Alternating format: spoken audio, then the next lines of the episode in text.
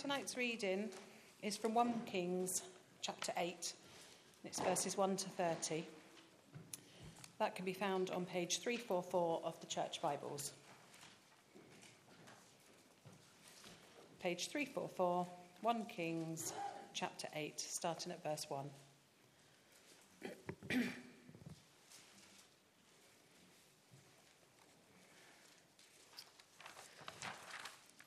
Then King Solomon summoned into his presence at Jerusalem the elders of Israel, all the heads of the tribes and the chiefs of the Israelite families, to bring up the ark of the Lord's covenant from Zion, the city of David. All the Israelites came together to King Solomon at the time of the festival in the month of Ethanim, the seventh month. When all the elders of Israel had arrived, the priests took up the ark and they brought up the ark of the Lord, and the tent of meeting, and all the sacred furnishings in it. The priests and Levites carried them up, and King Solomon and the entire assembly of Israel that had gathered about him were before the ark, sacrificing so many sheep and cattle that they could not be recorded or counted. The priests then brought the ark of the Lord's covenant to its place in the inner sanctuary of the temple, the most holy place, and put it beneath the wings of the cherubim. The cherubim spread their wings over the place of the ark and overshadowed the ark and its carrying poles. These poles were so long that their ends could be seen from the holy place in front of the inner sanctuary, but not from outside the holy place, and they are still there today. There was nothing in the ark except the two stone tablets that Moses had placed in it at Horeb, where the Lord made a covenant with the Israelites after they came out of Egypt. When the priests withdrew from the holy place, the cloud filled the temple of the Lord. And the priests could not perform their service because of the cloud, for the glory of the Lord filled his temple. Then Solomon said, The Lord has said that he would dwell in a dark cloud. I have indeed built a magnificent temple for you, a place for you to dwell forever. While the whole assembly of Israel was standing there, the king turned round and blessed them then he said, Praise be to the Lord, the God of Israel, who with his own hand has fulfilled what he promised with his own mouth to my father David. For he said, Since the day I brought my people Israel out of Egypt, I have not chosen a city in any tribe of Israel to have a temple built, so that my name might be there. But I have chosen David to rule my people Israel. My father David had it in his heart to build a temple for the name of the Lord the God of Israel. But the Lord said to my father David, You did well to have it in your heart to build a temple for my name. Nevertheless, you are not the one to build the temple, but your son, your own flesh and blood. He is the one who will build the temple for my name. The Lord has kept the promise he made. I have succeeded David, my father, and now I sit on the throne of Israel, just as the Lord promised. And I have built the temple for the name of the Lord, the God of Israel. I have provided a place there for the ark, in which is the covenant of the Lord that he made with our ancestors when he brought them out of Egypt. Then Solomon stood before the altar of the Lord in front of the whole assembly of Israel, spread out his hands towards heaven, and said, Lord, the God of Israel, there is no God like you in heaven above or on earth below, you who keep your covenant of love with your servants, who continue wholeheartedly in your way. You have kept your promise to your servant David, my father. With your mouth you have promised, and with your hand you have fulfilled it, as it is today. Now, Lord, the God of Israel, keep for your servant David, my father, the promises you made to him when you said, You shall never fail to have a successor to sit before me on the throne of Israel. If only your descendants are careful in all they do to walk before me faithfully, as you have done. And now, God of Israel, let your word that you promised your servant David, my father, come true. But will God really dwell on earth? The heavens, even the highest heaven, cannot contain you. How much less this temple I have built? Yet give attention to your servant's prayer and his plea for mercy, Lord my God. Hear the cry and the prayer that your servant is praying in your presence this day. May your eyes be open towards this temple night and day this place of which you said, My name shall be there. so that you will hear the prayer your servant prays towards this place. Hear the supplication of your servant and of your people Israel when they pray towards this place. Hear from heaven your dwelling place, and when you hear, forgive. This is the word of the Lord.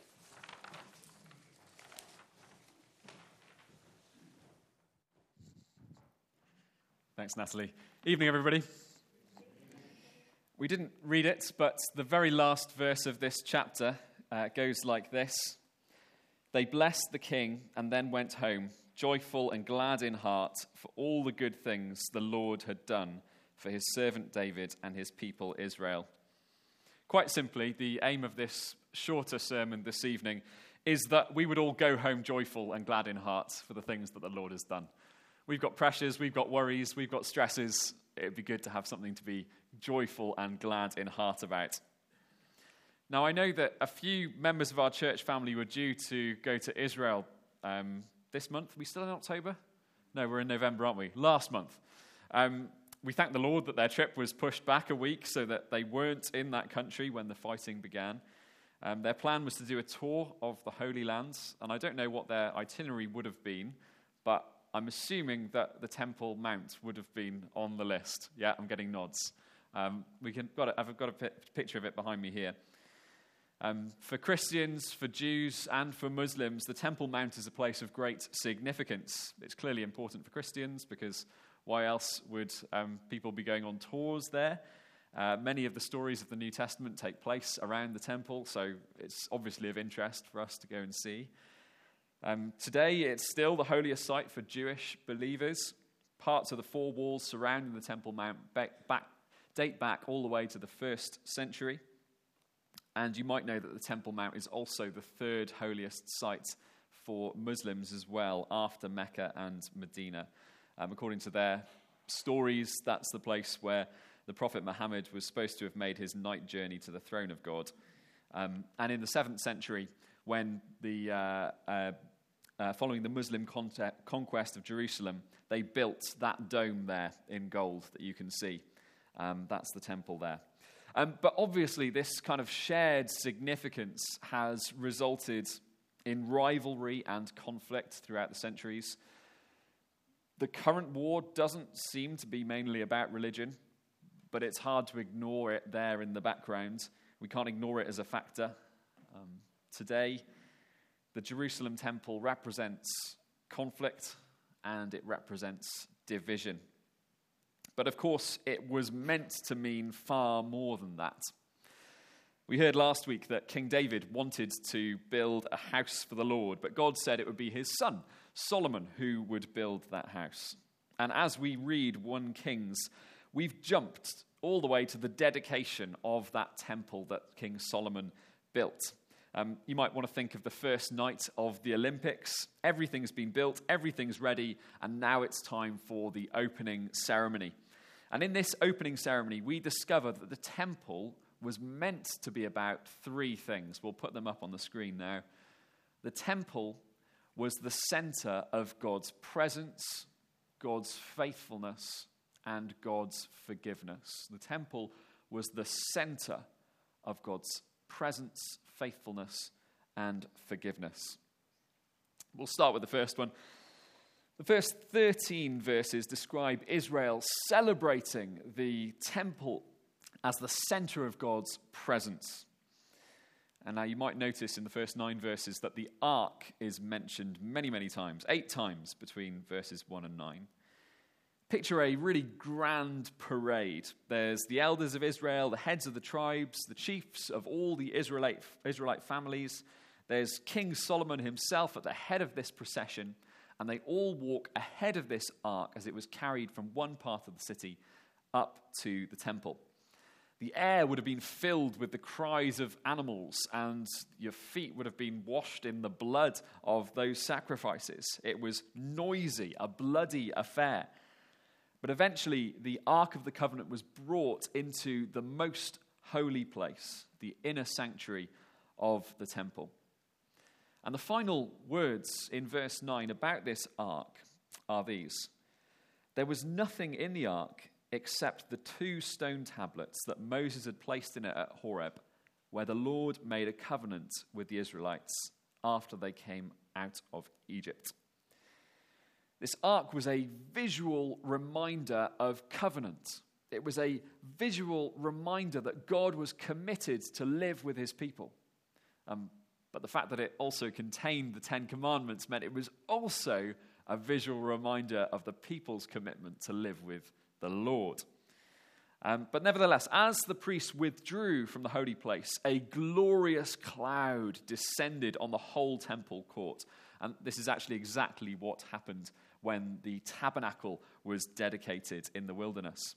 Verse 11 says, The priests could not perform their service because of the cloud, for the glory of the Lord filled his temple. Then Solomon said, The Lord has said that he would dwell in a dark cloud. I have indeed built a magnificent temple for you, a place for you to dwell forever. I mean, this glorious cloud must have been magnificent and, and quite fearful to see, really. This cloud was a, it was God's presence revealed. Um, that, that cloud filling the temple, it's stated in parallel to the glory of the Lord filling the temple. It's a glorious cloud. And in Hebrew, God's glory is his weight, his, um, his heaviness. And that's not measured in kilograms or pounds, obviously. But when God's glory is revealed, the vast weightiness of his reality and majesty press in. Um, kind of like the, the sort of tension you feel in the air when a vast thunderstorm is about to hit. Um, 2 Corinthians 4, verse 17, talks about a weight of glory. That glorious cloud was revealing that the vast, infinite God was present. Yet that cloud was also God's presence concealed. It shut out the priests from the holy place. And the darkness of this cloud also is a bit of a hint that the dazzling brightness of God's glory is, is being slightly covered. The temple was the center of God's presence. And the temple was the center of God's faithfulness. The whole assembly of Israel was standing there still with their mouths hanging open because of what they've just seen. And then King Solomon turns around and praised the Lord for his faithfulness. Verse 15 Praise be to the Lord, the God of Israel, who with his own hand has fulfilled what he promised with his own mouth to my father David. And then Solomon continued to describe exactly what God had promised to his father. And then in verse 20, the Lord has kept the promise he made. I have succeeded David my father, and now I sit on the throne of Israel just as the Lord promised. And I have built the temple for the name of the Lord, the God of Israel. This temple was the demonstration of God's truthfulness and his trustworthiness. Um, he promised David that Solomon, his son, would build a temple, and here it is. God is trustworthy, he is truthful, he is faithful to David and to his son Solomon. But not only to them. We didn't read it, but in verse 56, Solomon praises the Lord again. Praise be to the Lord who has given rest to his people Israel, just as he promised. Not one word has failed of all the good promises he gave through his servant Moses. This temple showed his, God's faithfulness to his people as well. It, it truly and finally meant an end to Israel's wanderings from Egypt, and for so long since. They were always on the move, whether that's because they were, um, had somewhere else to go, they were without a home, um, they were never settling uh, anywhere for very long um, because uh, they had to move on or because their enemies were stopping them from really feeling at home, really feeling settled. And even the Lord's presence with them was movable. The ark was to be carried, and the tabernacle could be folded up um, to be carried and moved on. But this temple meant permanence. This temple was security, home, rest for God's people, just as the Lord promised. What gives you that sense of rest? What gives you that sense of home? Coming back to the place you grew up or arriving home after a long walk, maybe? That's what Israel felt as they saw this temple. Rest, just as God promised. God made promises to David, God made promises to Old Testament Israel, and the temple was proof of his faithfulness. The third one the temple was the center of God's forgiveness as well. This dedication ceremony sort of contains three movements celebrating God's presence, praising his faithfulness, and then in the middle bit, praying for God's forgiveness. Again, before the whole assembly, King Solomon stood with his hands stretched out towards the heavens and he prayed with a, a loud voice for Israel. It's a wonderful prayer that stretches all the way from verse 22 down to verse 53. And there are many, many requests, but I think they all unify and can be simplified into what Solomon prays in verse 30. Hear the supplication of your servant and of your people Israel when they pray towards this place, the temple. Hear from heaven, your dwelling place, and when you hear, forgive. Again and again in this prayer, Solomon faces up to the dark reality that all of us sin. We sin and sin and sin again. He walks through various circumstances in which we do this. We are spectacularly talented at twisting every opportunity into something short of God's glory, into rebellion. In verse 46, Solomon admits, There is no one who does not sin. He also, in this prayer, faces up to the unsettling reality that the Lord knows and sees every single one of our sins. Verse 40, You alone know every human heart, every thought that has passed through our minds. God saw it. Every longing that stirred up in our hearts God knows it. Old, Old Testament Israel strayed from their Savior God again and again and again. They muttered and grumbled against him. They went off with other gods and cheated on him. But there was always forgiveness at the temple.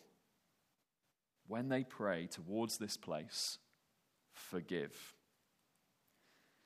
Forgiveness in our society is becoming unheard of, really as soon as someone falls, write them off forever.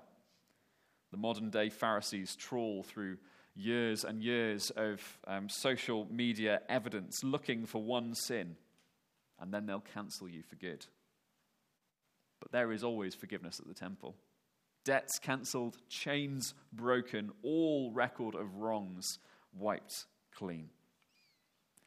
That temple was the center of God's presence, his faithfulness, and his forgiveness. And the Israelites could look at that building and feel just a, a wave of joy and rest and acceptance sweep over them. As verse 66 says, No wonder they blessed the king and went home joyful and glad in heart for all the good things the Lord had done. And of course, today, that Jerusalem temple is no longer a place of presence, faithfulness, and forgiveness. It's actually notable that, unlike when the tabernacle and Solomon's temple was dedicated, when the replacement temple was um, dedicated after exile, that cloud of glory didn't descend. God had different plans. We do still have a temple. And I think we know that today, the center of God's presence, faithfulness, and forgiveness is Jesus and his church. John uh, chapter 1, verse 14 says, The word became flesh and made his tabernacle among us. We have seen his glory. Jesus came as a new tabernacle, a new temple and there's no concealing cloud in the way anymore. We have seen his glory. In fact, there's, there's one um, episode in the Gospels where the followers of Jesus are invited into a cloud to see his glory in all its fullness. Uh, that's the story of his transfiguration. And Ephesians chapter 2, verse 20, wonderfully speaks of us as God's temple today as well. Um, I'm going to read it in the New Living Translation. Together, we are his house, built on the foundation of the apostles and the prophets, and the cornerstone is Christ Jesus himself. We are carefully joined together in him, becoming a holy temple for the Lord. Through him, you Gentiles are also being made part of this dwelling, where God lives by his Spirit. Jesus is the temple, the church is God's temple. So that same wave of joy, of relief, rest, and acceptance can sweep across us as well, just like those Israelites in the Old Testament. Not when we look at a building, but when we look at Jesus, when we look at the church. Jesus and his church are the centers of God's presence. Since the coming of Christ, we know without a shadow of a doubt God with us and his church joined to Jesus by faith. We have the Holy Spirit living inside of us. It's a stated, undeniable fact God is with us, but it, it can also be part of our experience as well. Knowing that sort of tension in the air before the thunderstorm, that electricity when we're out on mission or when we're experiencing conviction of sin or where we're praising Jesus for the cross, knowing and experiencing God's presence, the weight, the heaviness, the majesty of his character pressing down on us. Jesus and his church are the centers of God's faithfulness as well. Every single promise God has ever made comes true in the birth, the life, the death, the ascension of Jesus Christ. Find a. Uh, find a promise that Jesus doesn't fulfill and, uh, and show me, because I, I don't know one. And uh, the church as well. Um, are you ever in doubt that the Lord will be faithful to you? Just look at the history of God's faithfulness to the church. Or in miniature, um, go ask an older saint how the Lord has been faithful to them. They will tell you stories of how of promises fulfilled time and time again, how God has never left them or forsaken them. Our God is faithful. Jesus and his church are the centers of God's forgiveness as well. Just like Israel, we've turned away time and time again. Just like Israel, we've chased other gods and cheated on our Savior God. And yet, when we pray towards not a building, but when we pray towards Jesus in his death on the cross, there is always forgiveness there. And the church should be a center of forgiveness as well, shouldn't it? I think we are. I don't think we're a, a judgy place to be. I think we do accept people as they are and allow God's word, God's word to do its work in their lives. But, but let's keep being that a place of forgiveness as we are joined to Christ in faith. It is wonderful that the center of God's presence, faithfulness, and forgiveness is no longer a temple um, several thousand miles away. It's right here. And that is something to be joyful and glad in heart about. That is something to praise the Lord about today. Whatever stresses, whatever worries we have, presence, faithfulness, forgiveness. Let's pray.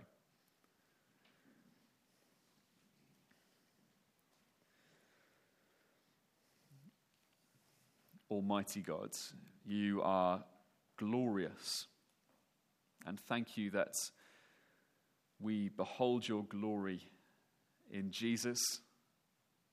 And thank you that we, we know your presence here among us now.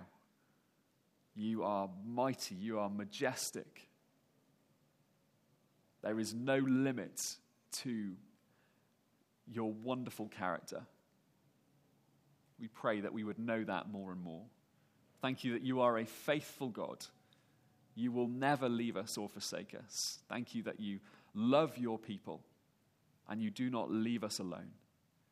Thank you that there is forgiveness in Jesus. Thank you so much that however we have let you down this week, there is forgiveness in him. We pray in Jesus' name. Amen.